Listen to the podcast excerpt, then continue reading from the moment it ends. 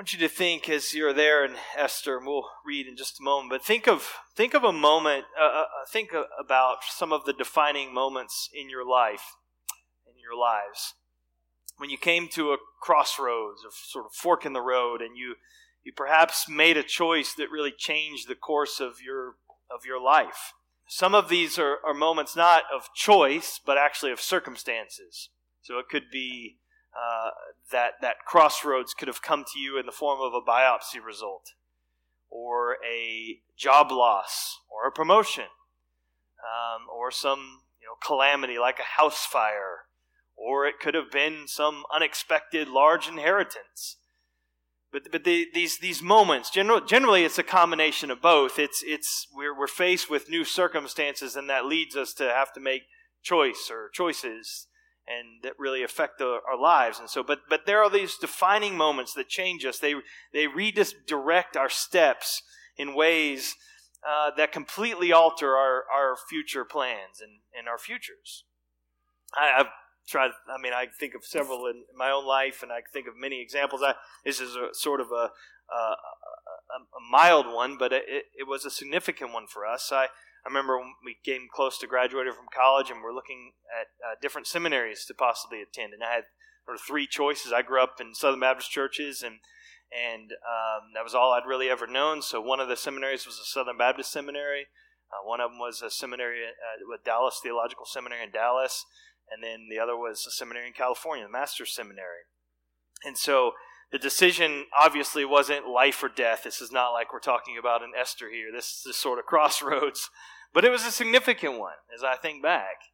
Uh, and, and I didn't realize the significance at the time, but at the time, to choose to not go to a Southern Baptist seminary was effectively to say, I probably won't be able to serve in a Southern Baptist church, which again is all I'd ever known. And, and again, I had no like big objection to serving at, but it, it just would, those doors would sort of be closed. Um, so we ended up going to California, and, and apart from the training itself of seminary, it was there that I met and worked alongside one who became my good friend, David Cleland. And David is from Fayetteville, Georgia. And so it was through him that I was put in contact with Howard and, and Baraka and uh, Dave's uh, home church, his Faith Bible Church in Sharpsburg, is Pastor John Krotz and Howard, good friends. And John's going to be speaking at our missions conference in in a few weeks here. Um, and so I, but I, I, think about that that little choice of choosing a seminary as this defining moment. Again, this this crossroads in my life, not in a dramatic uh, way, but it had a significant impact on my future. Uh, much of which was to, totally unbeknownst to me at the time, um, and and for my family. But but how do we how do we handle those sort of crossroads in our lives? Those those defining moments. How to, and not just when we're in them, but how do we interpret them as we look back on them? Um, was it was it just was it just us and our choice in those moments, or was God, or maybe even just some kind of impersonal fate, was that in charge, and we were just totally passive and just being kind of drifting along? Is, are those our only options? Well, Esther as we are seeing already in this book, it, it's holding these two ultimate realities up for us the, the sovereignty of God and his, his working in providence in all things and ordering all things after the counsel of His will, and yet our freedom and our responsibility. And these, these are both held up, these twin realities. It, it, Esther doesn't the author doesn't reconcile these for us or explain them in this really didactic way and unpack them, you know, in the like systematic theology we would do in something like that. It, what it's doing is it's showing us just simply the reality of both side by side in, in, in this true to life and true story in these events. And so the sovereignty of God, this is what I want you to see, it doesn't, it doesn't get us off the hook when, when we're called to make difficult choices. But it does help us when we're faced with difficult choices. And I hope that we'll see that today. So as we turn to Esther chapter 4, we, we come to really the pivot of the whole book. Um, here we find Esther standing at a crossroads. Providential circumstances have been part of what's brought her here. Personal choices have, have, have been part of that, but they brought her here. And in this case, it's not just her future, but it's, it's that of God's people that's at stake at this defining moment. So this is a significant place that we come. And so we're picking up the story from last week. Uh, the preacher just didn't finish. So we're, we're going to we're going to pick up where we left off last week and we'll kind of summarize and, and we're just going to keep moving and cover chapter 4 today. But remember from last week, Haman the Agagite. Agagites are those ancient enemies of Israel. And so he, he's an enemy of the Jews, we'll find, we'll read in just a moment. But in Haman's rage against Mordecai the Jew, the one who refused to bow before him after the king commanded everybody to bow before Haman, he has determined, we saw this last week, to exterminate the entire Jewish population. And so in, in, in, in like it's Hitler-like fashion that he's doing this. And this is the this is his plan. And so now in, in Paul Harvey-like fashion, let's look at the rest of the story, or at least the rest of this part of the story. So now it's easy to miss. We read this account, I've said this along the way, but it's easy to kind of compress everything and, and it's almost like the whole story of Esther happens in a couple weeks. It, but it happens over a, a, whole a full decade. And so uh, a, a lot of time has passed since Esther became queen. Five years, in fact. So you go back to chapter uh, 2, verse 16, you see it's in the seventh year of Ahasuerus' reign. And now in verse 7 of chapter 3, where we're at now, we're in the 12th year of his reign. So five years. And so a lot of time has elapsed here. And so as Haman and his advisors, they're, they're forming their plans to, to exterminate the Jews. They have to determine a date for when this atrocity is going to go down. And so Haman grabs a calendar and he grabs some dice, or pur. And, and, he, and he takes these. So he and his servants, they cast pur, they cast lots, they, they roll the dice uh, to determine the date for this genocide that's coming. And the dice give them a date that's about 11 months out. And so that's plenty of time for them to finalize their plans, get everything worked out. And so the date's circled on their calendar with a big red sharpie. And here, here, this is when it's going to happen. And so having chosen the day, Haman immediately heads to the palace and to see the king and the, the full scope of Haman's dastardly plan here is unveiled for us. So look at, at verse 8. Haman says to Ahasuerus, There is a certain people scattered abroad and dispersed among the peoples in all the provinces of your kingdom. Their laws are different from those of every other people, and they do not keep the king's laws, so that it is not to the king's profit to tolerate them. If it please the king, let it be decreed that they be destroyed, and I will pay 10,000 talents of silver into the hands of those who have charge over the king's business, that they may put it into the king's treasuries. And so he wants to use the king. He wants to use the king to make one of those irrevocable edicts that we've seen already, these decrees, to wipe out the Jewish people from the face of the planet. And so, and notice how cunning he is. He doesn't tell the king who the people are. He just says this is a certain people. He leaves it rather impersonal. All he says is that these are lawbreakers. He doesn't provide any evidence for that, but that's his, it's just his word. And he also says that keeping these people around won't profit the king. They do nothing for you. And again, he gives no evidence of that claim either, and it's not true at all. If, if, if, if it weren't for the Jewish people, uh, Ahasuerus wouldn't be married to Esther. If it weren't for the Jewish people, Ahasuerus would be dead because it was Mordecai the Jew who told about the plot to assassinate the king. But it doesn't matter. So before the king can ask any more questions, gather any more information from Haman, uh, Haman sets the hook in Ahasuerus, and he knows exactly what he's doing here. He knows what the king really cares about, particularly after this campaign in Greece where he's lost so much of, of the resources of the kingdom. He cares about money. And so he will, the, the king will gain 10,000 talents of silver, about 375 tons by wiping out these, these people, seizing their possessions. And so, as Ahasuerus, he doesn't bother asking any questions. Uh, after all, Haman just gave him 10,000 really good reasons to exterminate these people, and that's enough for him. And so the text says that the king, verse 10, took a signet ring from his hand and gave it to Haman, the Agagite, the enemy of the Jews. So to give Haman the signet ring was, was essentially giving him virtually limitless authority to act on behalf of the king. It was like saying, you can sign my signature on any documents you want. Not only that, verse 11 says that he gives him a blank check essentially to spend whatever he needs to carry this edict out. So he has the full backing of the king of Persia. And so Haman takes the ring, he writes this law in the name of the king, he seals it with the king's signet ring, and the edict is sent out to every in every language to every corner of the empire, this vast empire, uh, instructing people that on a certain date, 11 months from now, verse 13, that they're to destroy, to kill, and to annihilate all Jews, young and old, women and children, in one day, and to plunder their goods.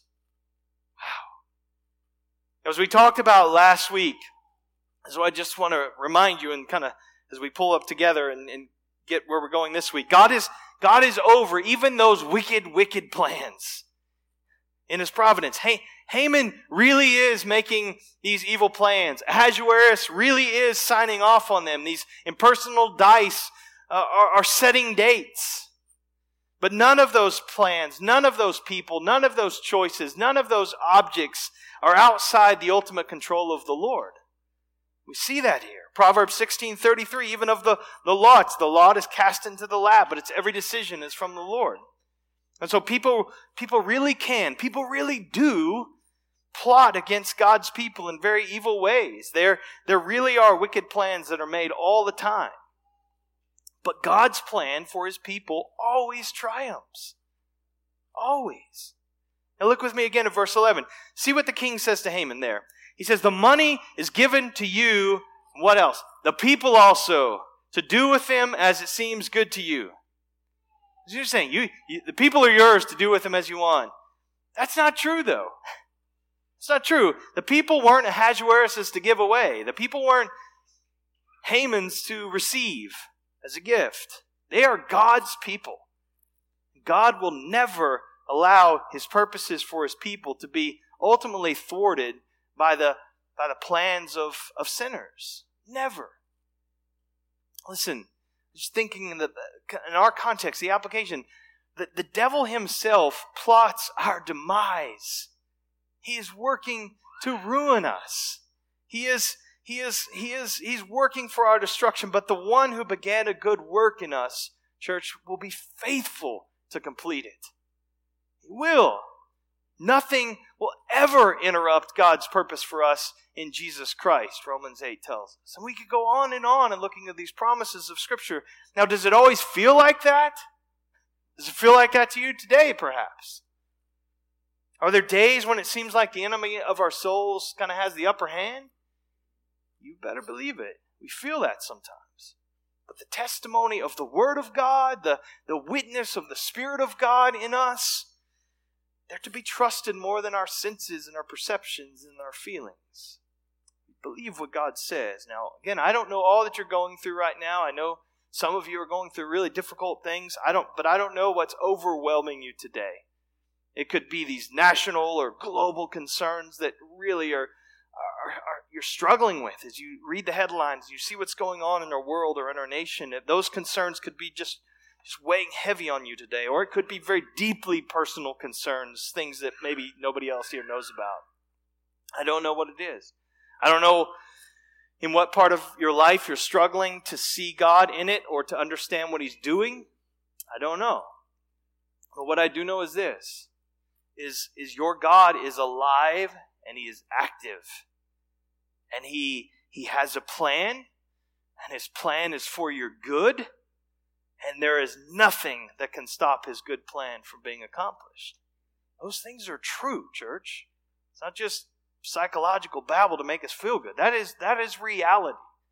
And we need to believe that today. And so listen, believing and embracing and trusting in God's providence as we're seeing it here. It doesn't, it doesn't cushion our lives from real pain and real difficulties and real trials and, and, and real hardships in life. That's not what this is about. It doesn't remove the target on our backs so that, that, that, so that people or, or, there won't even be demonic opposition against us as God's children. No, we live in a world that's full of conflict. We live in a dark, very dark world where being a child of God means there will be trouble, there will be difficulties. Jesus assured us of this before he ascended. But we will never be left alone. We will never be spiritually unprotected uh, or, or find ourselves outside of the reach of God's providential care, where there is just this chaos going on and we're we're just subject to that and God can do nothing about it and he's not involved that is that will never be the case Nothing is outside of his hand. The invisible hand of providence, it holds us, it keeps us, it protects us, it guards us, it preserves us, it leads us always. It's always at work. Now let's continue here. Then in chapter 4. So just imagine the scenes that played out as this edict, the king's with his own signet ring that cannot be revoked, as this edict is read throughout the empire. Just, just think of what this would have been like. Imagine being summoned along with everybody else in your little town or village or city, however large it was. You come to the city gates and you hear the latest message from the king. And this guy, you know, is kind of clearing his throat and preparing to read this edict. And you listen to what he says and you feel like this must be some bad dream. This cannot be happening. We're told what the immediate response was in Susa. This is back in chapter 3, verse 15. The city of Susa was thrown into confusion. Of course they were. You just think about this. The, the people here that they have the right, no, they have the obligation to kill their Jewish neighbors, men, women, and children, and to plunder their goods on this particular day about 11 months from now. Of course, chaos ensues. And so, and as this horrific news spreads throughout the whole empire, the, the way chapter 3 closes, you know how it ends? You see at the end of chapter 3, Haman and Ahasuerus are enjoying a few beers after they've had this day of plotting the genocide of the Jewish people. They're having a few drinks. So then chapter 4 opens by telling us how Mordecai, how he reacted to the news. And so it's almost like a, like a news segment. CNN's out there, they have their reporters, and we, we go now to Susa to get the reaction on the ground. That's kind of the scene that I have. And so the camera zooms in on Mordecai in verse 1, and, and the text says, When Mordecai learned all that had been done, Mordecai tore his clothes and put on sackcloth and ashes and went into the midst of the city and he cried out with a loud and bitter cry. I want to read just, I, I, read this yesterday and I, I found it a, just a great description of uh, getting the sense of what this would have been like. And so just listen to Mike Cosper. I've mentioned this book before. His description is, he says, At the king's gate, Mordecai heard the news of the edict. He gripped his robes with both hands and tore them open. Tattered threads hung in the air, his skin exposed. He cried out, his heart as broken as the garments. Mordecai went home and took them off. From a chest he pulled out a heavy, rough garment made of goat's hair, the same cloth used to make bags for grain or spices. It irritates the skin, constantly denying a mourner comfort, numbing, or forgetting. So he wore it without anything else. He walked to the fireplace and gathered fistfuls of gray ash, pouring them over his head, his face, and exposed shoulders. This was the practice of mourners, a way to identify with death itself. He returned to the city like a ghost, a man driven mad by the looming promise of death, a vision of death foreshadowing his own violent end. This is Mordecai. So, so, so it's like they're, they're zoomed in, and this is Mordecai's reaction. And then you can, again, using that newsroom kind of uh, imagery, it's like the news anchor back in the studio saying, well, scenes like this are being played out all across the nation right now. You see it in verse 3. In every province where the king's command and his decree reached, there was great mourning among the Jews with fasting and weeping and lamenting, and many of them lay in sackcloth and ashes. And again, you notice Mordecai, he doesn't just weep at home alone. He is doing this very publicly. And so mourners were not permitted to go inside the city gate. Remember, the city gate is actually a building. And, and so he, he, he can only go to the entrance of that gate. And so he probably, at this point, he hasn't seen Esther in years, maybe five years, the whole time she's been the queen. He may not have had any contact with her. And, and so, but he thinks maybe, I think this is the intent of going there maybe she will get word of his distress because his the king's servants and her servants are going in and out of that gate. And, and he's right. And so esther hears through her servants that her cousin and her adoptive father is deeply distressed. He's torn his clothes. He's laying in sackcloth and ashes. So verse 4 so she sent garments to clothe mordecai so that he might take off his sackcloth. So her first response is and i wonder why my or why my cousin is so distressed I wonder, I wonder what it is. I wonder what it's about. I wonder how I can help with whatever issues are causing the distress. Her first response is simply to send him some new duds. So she sends him these clothes. He refuses the new clothes, and and and and she sends her servants then to find out why it is that he's mourning. What has gone, what has happened? You need to understand something here. Esther has no clue about this edict at this point. She doesn't know what's going on. Life in the palace for her as, as the queen, she, this, this meant completely isolation, complete isolation from God's people, really from real life in the empire. She was cut off. Well, all the Jews from India to Ethiopia, including Israel, right there in the middle, they're weeping. They're mourning over this decree. They're, they know that their, their extermination has been decreed by the king and it cannot be revoked. And so the whole, the empire, all the Jews everywhere, they're mourning. Esther is clueless about what's going down. She's just completely isolated from the covenant community, but she won't remain in the dark for long. And so Esther sends probably her very most trusted servant, he's named here, and, and she sends him to find out what the real problem is with Mordecai, verse 5. To find out, the text says, what this was and why it was. I just like the way the ESV translate that. What it was and why it was. Um, but Mordecai tells, tells the servant all that's happened, including, verse 7, the exact sum of money that Haman had promised to pay into the king's treasury treasuries for the destruction of the Jews. So Mordecai gives the eunuch, Esther's servant, a, a, written copy of the decree so she can so he can show it to Esther. And he tells the servant to explain the decree to her, and, and verse 8, to command her to go to the king, to beg his favor, and to plead with him on behalf of her people. To beg his favor, to plead with him. What kind of language is that?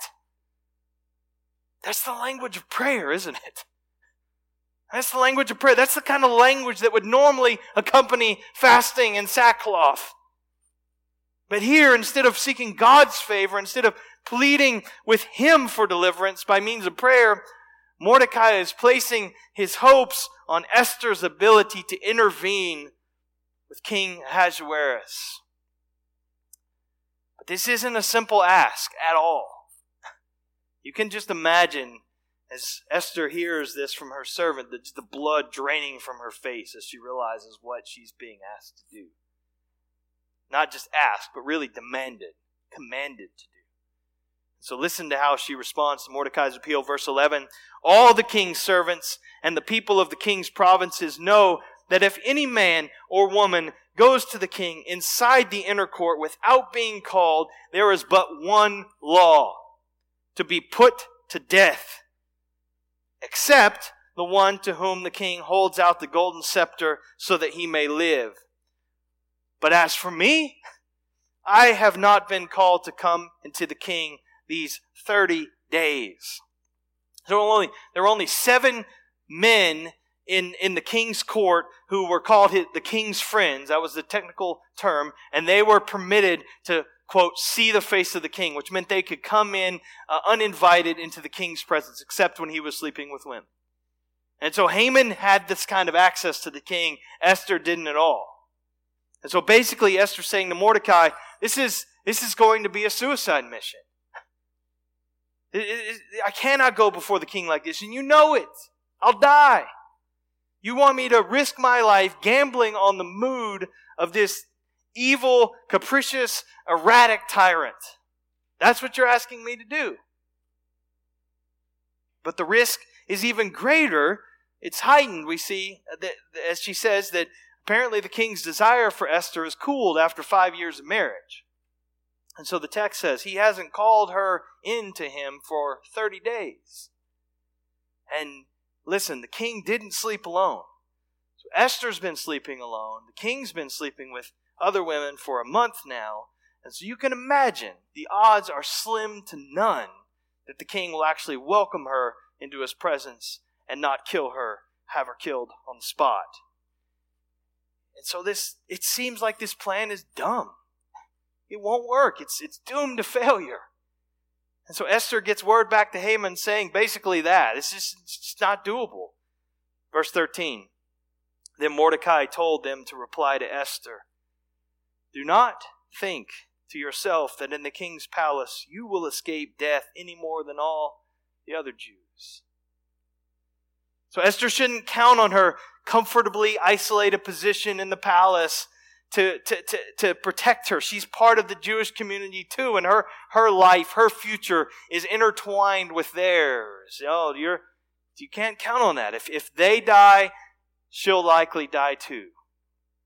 And not only that, verse 14, but it, for if you keep silent at this time, relief and deliverance will rise from the Jews from another place, but you and your father's house will perish.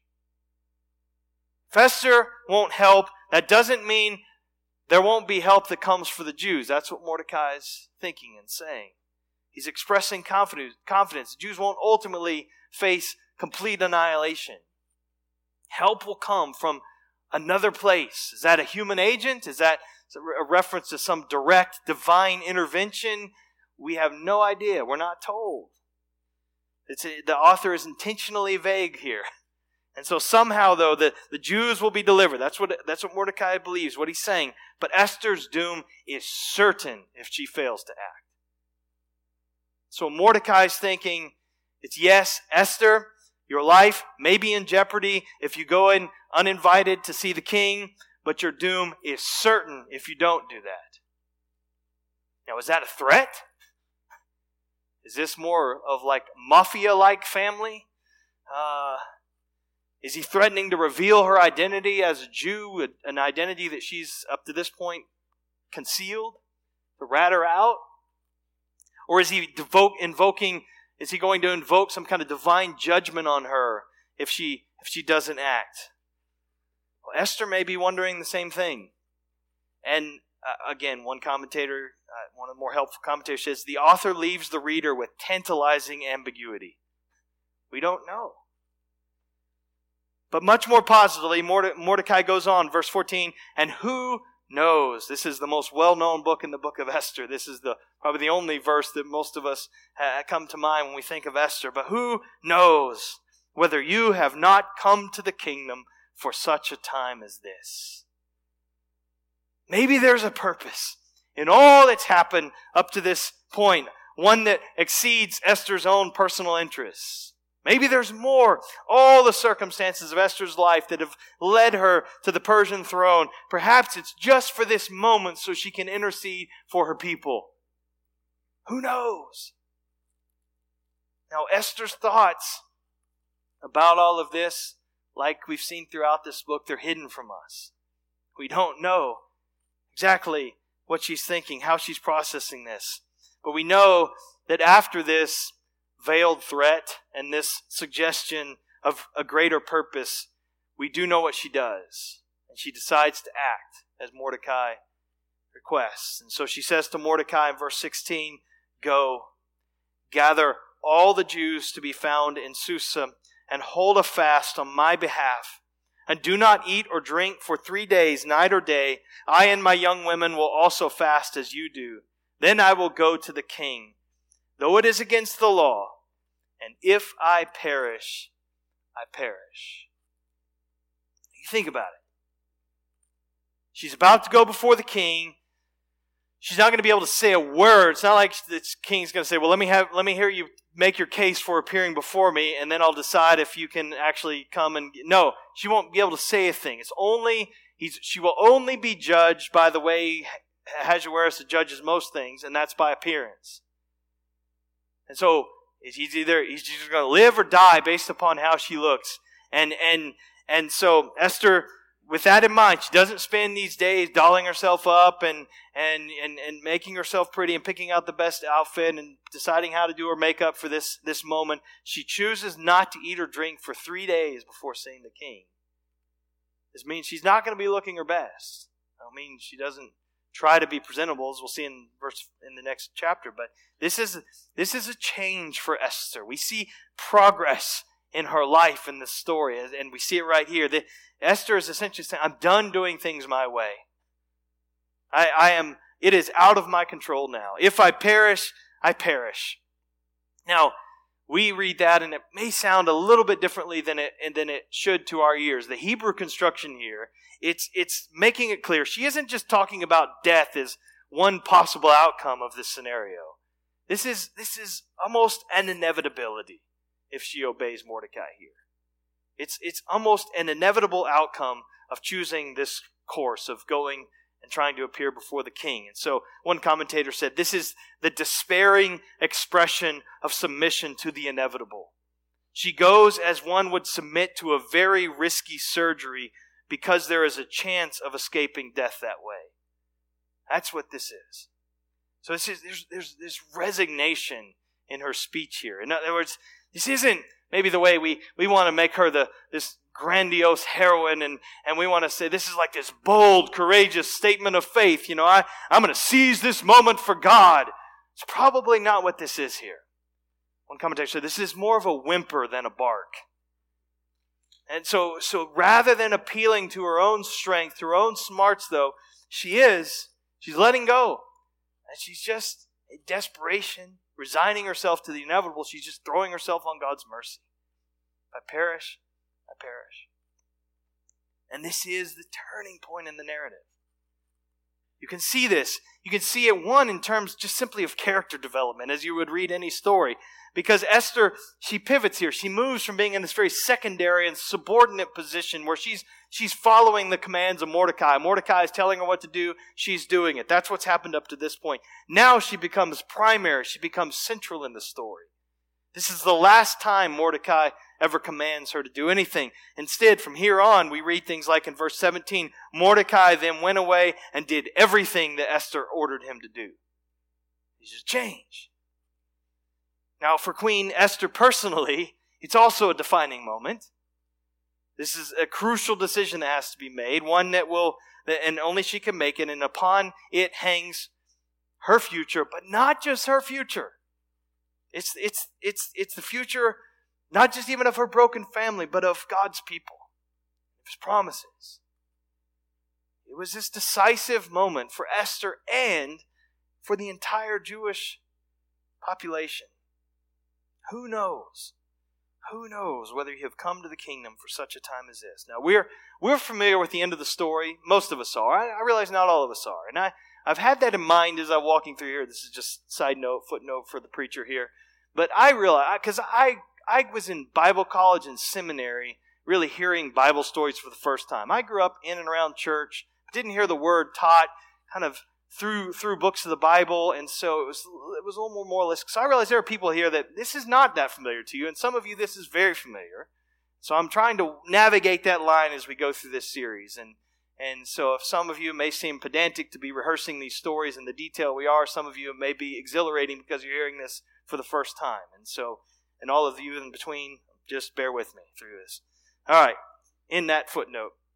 But but we're familiar with the end of the story. Many of us are, and so we can think the, the answer to that question for who knows whether you have come to the kingdom for such a time as this. We think that's really obvious because we know how it's going to end. But given given where we're at in the story at this time, given the nature of Esther's rise to prominence by this really unethical marriage to this this pagan king, given the, the fact that she's concealed uh, all that made her completely, distinctly Jewish um, for, for the past five to six years, that question is real. Could God really use someone like her after what she's done or what she's failed to do? The answer no is yes. And God's providence, it, he works through all kinds of sinners. That's the real hope for this. And what else does he have to work with? Looking around this room, there's nothing else. We're a mess. God is God is able and God is mighty and powerful to work with even us, just as he does with Esther. So God has her at a crossroads here. We understand that experience. And so with that in mind, just two statements, kind of pulling this together here, and then we'll sing to the Lord again and the first one is this is when God brings us to a crossroads, we we will be faced with uncomfortable choices. We we know this experientially. So you think in the context of Esther here. Esther faces decision that she so far up to this point managed to avoid. But she can do that no longer. And now she has this clear and life changing choice to make. The, the, the option of living in the blurred shadows between these two worlds and kind of holding these two identities as Esther, the Persian queen, and, and secretly Hadassah, the Jewish, uh, Jewish teenager, that's no longer an option. She can no longer live in that gray space. Either she will try and take her very privatized faith to an to take it a step further and deny any and all association or connection to the Jewish people, and she's going to just trust in the in the empire the, uh, to protect her against itself, essentially. That was a real option. Now Mordecai says that's not an option. You're going to die either way. But but there you could have th- maybe she could have just tried to wait the storm out. That was one option. Or she will identify herself publicly with covenant community in, in their hour of need and risk and risk her life in an attempt to save God's people. That's the crossroads. Neither option looked promising. Neither option held out much hope for her, humanly speaking, or really for God's people. If she appeared uninvited before the king, as we said, she stood a good chance of being hanged in the gallows, just like those eunuchs we saw last week were hanged for plotting the king's assassination. And even if she survived and, and was able to get a hearing before the king, who in the world thinks she has much of a chance of convincing him to revoke an irrevocable decree? How, how, how, how will he possibly be receptive to hearing her concerns and her appeals? On the other hand, though, if she trusted in the empire and, and became essentially the only surviving Jew if all of the other Jews are eradicated and only she remains hidden away in isolation, what would that mean? It would mean the complete and final separation from her community. It would, it would be a slow and lingering death of a different kind, essentially. And so we see the significance of the crossroads in Mordecai's words. Look at verse 14 again. For if you keep silent at this time, you and your father's house will perish. That's really, in, in essence, the hinge of the whole Esther story. Mordecai is reminding her not, not only of her Jewish ethnic identity, but of her Jewish spiritual identity there. He's saying essentially, your spiritual identity will have ended with your father's death. Remember, she's already an orphan. You withdraw now and be withdrawn forever. That's what he's saying. So, standing at the crossroads in this moment of decision, she made her choice and agreed to show solidarity with the Jewish community.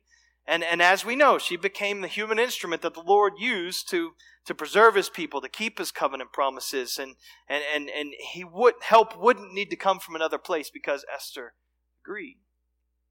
Now, I, I think about this. And again, that Cosper book helped me here, turning over some thoughts. But life in the palace for Esther as she faced this crossroads, there are a lot of similarities between life for us in our world. I've, I've thought a lot about that this week. We, we live in a world that's full of comforts and distractions, don't we? Which is what hers was. It's a place where we can escape. It's a place where we can lose ourselves in entertainment. There are boundless options for this. Yes, we're not surrounded by servants like Esther was. We don't have golden place settings on her table and, and all of those luxuries of, of life that she enjoyed, but we can lose ourselves in an online world. We can plug AirPods in our ears, noise canceling, block things out, and we can just be absorbed in, in our smartphones and this, this whole world of distraction and entertainment and endless, endless humor and, and just stuff. We can binge watch uh, TV shows until we die. We can, we can have, we have a seemingly unlimited variety of food in ridiculous quantities all around us. We do. We can shop until we are just shop till we drop. And we can do that in brick and mortar stores. We can do that online. There's just no end to the deals we can find and the and the and the bargains we can come into. There's no end to the opportunities to engage in, in gossip online or political bickering and, and on, on through social media. We have, and if none of those things work, we have mind-numbing drugs and drinks that can can take care of it for us. I mean, it, it, it, so it's in this context. This is our world. We're It's not that different from life for Esther. And, and it's in this world that our choices become so uncomfortable. We come to those crossroads. The Lord says to us in this place of excess and of distraction and entertainment, He says, What? Take up your cross and follow me. Not in a one time moment, but as this is what it means to be His disciple. And we stand at a crossroads and we could say, I, I could just hide my true identity and I could stay comfortable here. I could avoid the risk of a cross bearing, Christ following, gospel proclaiming life and just keep my earbuds in, my phone, keep my head low, blend in, assimilate. And not, you know, I'll maintain my my Christian identity in a in a privatized way. I'll keep my my Christian name. But I'm I'm in. Comfortable, protected, I'm safe. But we face an uncomfortable choice. We stand at a crossroads. But without with any real thought, this is what I want you to see. It, it's not like we're weighing a good option and a, a, a you know a, a safe option and a and a dangerous, risky option that potentially has great return. That's not the that's not the dilemma, though it feels like that at times. With any real thought, we realize that our choice is actually between death and death. What kind of death we're going to face? Because living for comfort, living for self, living for entertainment, living for distraction, that is its own kind of death. We, we realize that. I think with any self-reflection, there's a, there's a numbness that we can find in those things to sort of mask the pain that we, we feel. But it, it is also something that keeps us from true, lasting, enduring joy. It keeps us from a life of blessing. And so the uncomfortable choice is between a, a cruciform, a cross shaped life, which is death, walking in Christ's steps, that opens the door to life and joy and blessing. And death, the death of living for self that becomes a slow misery. And so we, we've talked about this from the very beginning. We're exiles in in our world, we face all kinds of crossroads. Will we, will we just fully assimilate to stay comfortable? Or will we courageously identify with the Lord and with His people while we seek to be a blessing in our world?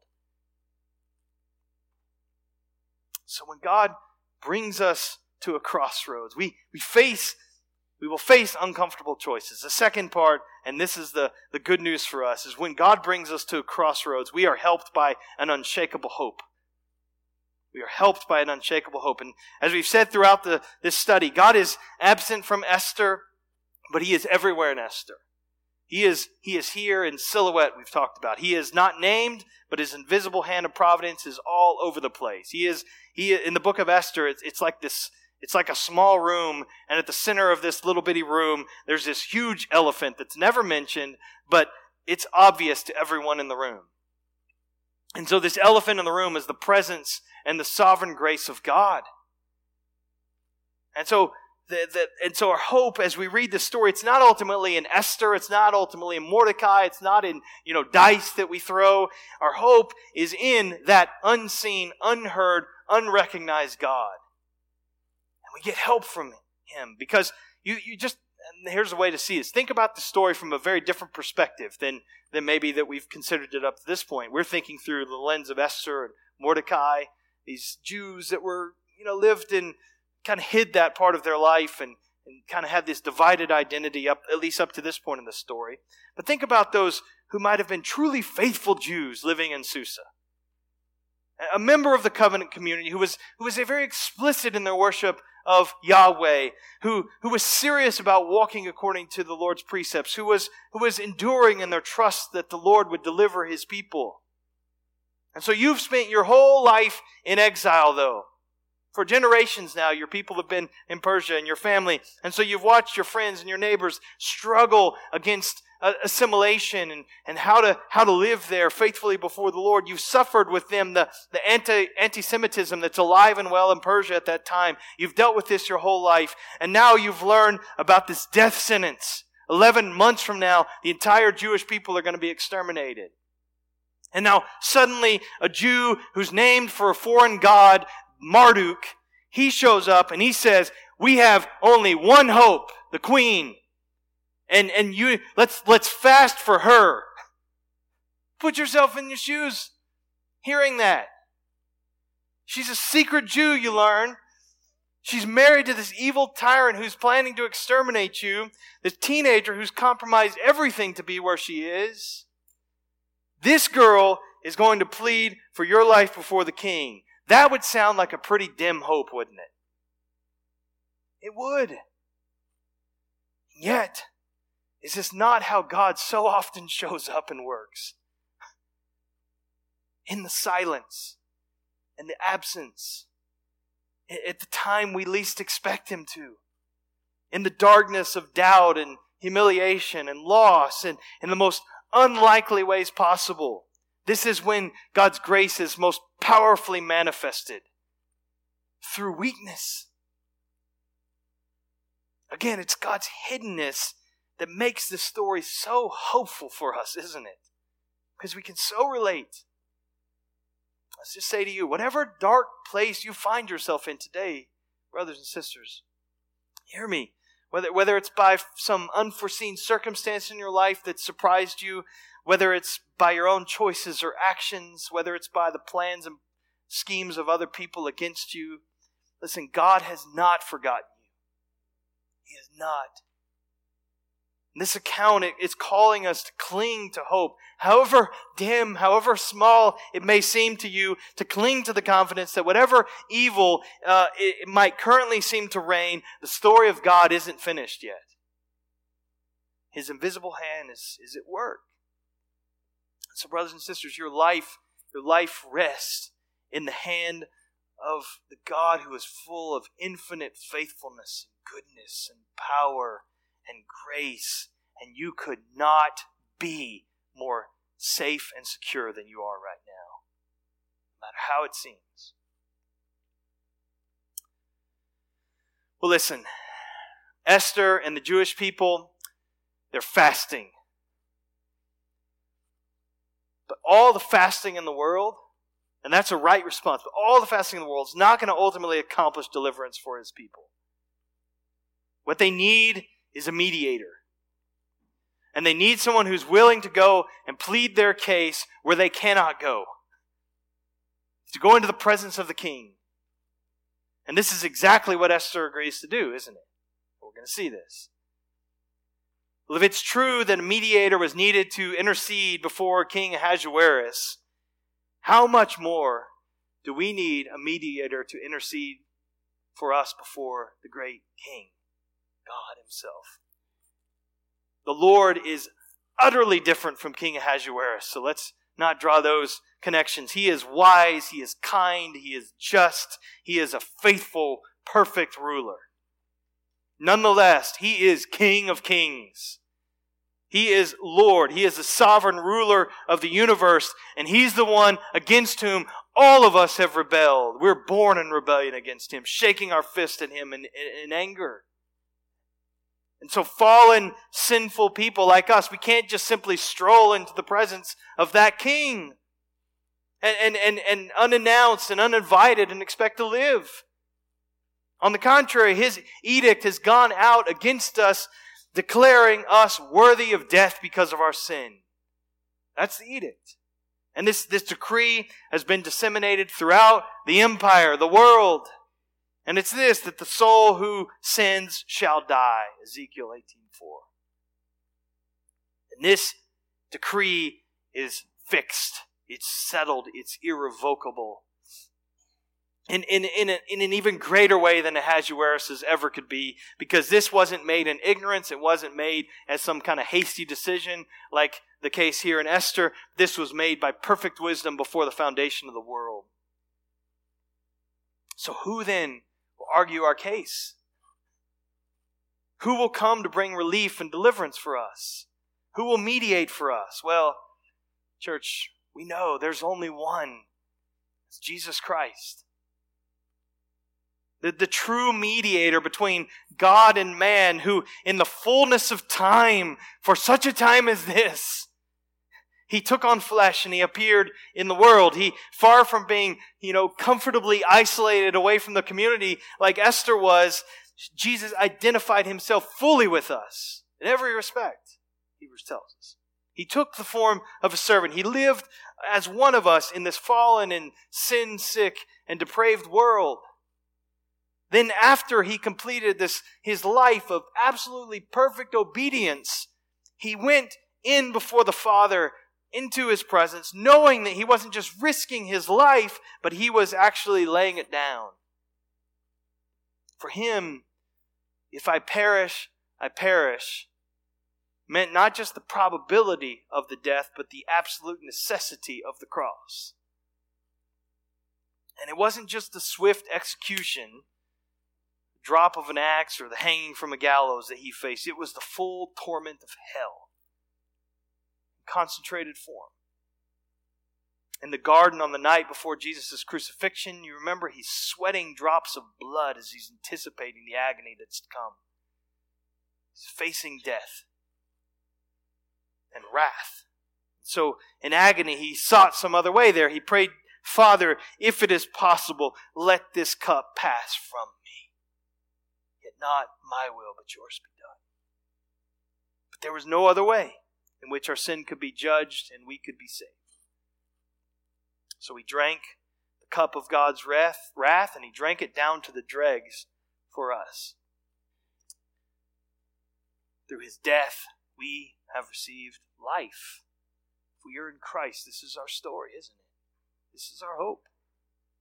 If, if, if that's not your story, if you've not received life through his death, if you've not put your trust in Christ and you're still trying to keep, keep, keep the, scales, the, the scales balanced in your life of being a good person and hoping that you can, can, can appease God in the end and, and make it and by being a good person, that's a hopeless, it's, it, it doesn't work. You need grace, grace that's offered through the provision that He's made through Jesus Christ. You need His perfect record of righteousness accredit, credited to your life as He is, takes your sin upon Himself when He suffered in your place. And so maybe you're coming today and you're sort of at a crossroads right there. The gospel, that gospel becomes a crossroads, doesn't it? Am I going to keep clinging to my own self righteousness, my own works, my own goodness? Am I going to look to the to just cast it all and say I'm a sinner, I have nothing to bring, I need a Savior. I need Christ. If, you, if, you've, not, if you've not looked to Jesus like that by faith, I, I beg you to do that today. Talk with one of us. Talk with somebody sitting around you. Talk to me, and we'd love to, to, to help you understand more of what that means. But for, for us, church, we who, who, have, who have come there and we've, we've found Christ to be a sufficient Savior, Christ who was crucified, who raised from the dead, and is even now, He's before the Father and He's pleading, He's interceding for us, church.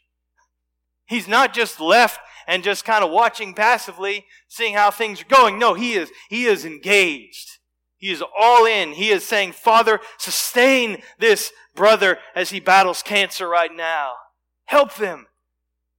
Father, give this one strength to stand up for what she believes in this very difficult situation. Give my child strength to identify with me and with my people as, as, as she comes to this crossroads in her life, this, uh, this next defining moment in her life. Give him faith to be patient, to trust my wisdom, to trust, to trust my timing and things as he's walking through this, to, to walk with me in the next step and relying upon my grace for the next moment. This is what Jesus is doing even today for us. What, what encouragement to us. He is, he is keeping us. He is holding us. Let's pray. Oh, Father, thank you for this, this beautiful intersection we see in this story of Esther that so resonates with us in our lives. We academically, intellectually, we struggle to reconcile how um, your providence, your sovereign control of all things squares with our choices and our our failures and our circumstances that seem chaotic at times. And yet we get to see these twin realities held for us in front of us. Lord, our confidence, is not in our ability to sort all of that out. Our confidence is in you. Is that you keep us, you hold us, you preserve us. And so even as we sing now, Lord, help us to delight in that, to even if in this moment we're really trusting, we're, we're struggling to believe these words, I pray that we will sing faith and that we, church, will sing to one another as we sing to the Lord, and, and you would use this time of, of song uh, to, to minister to us as we, as we look to you together in desperation. We pray in Christ's name. Amen.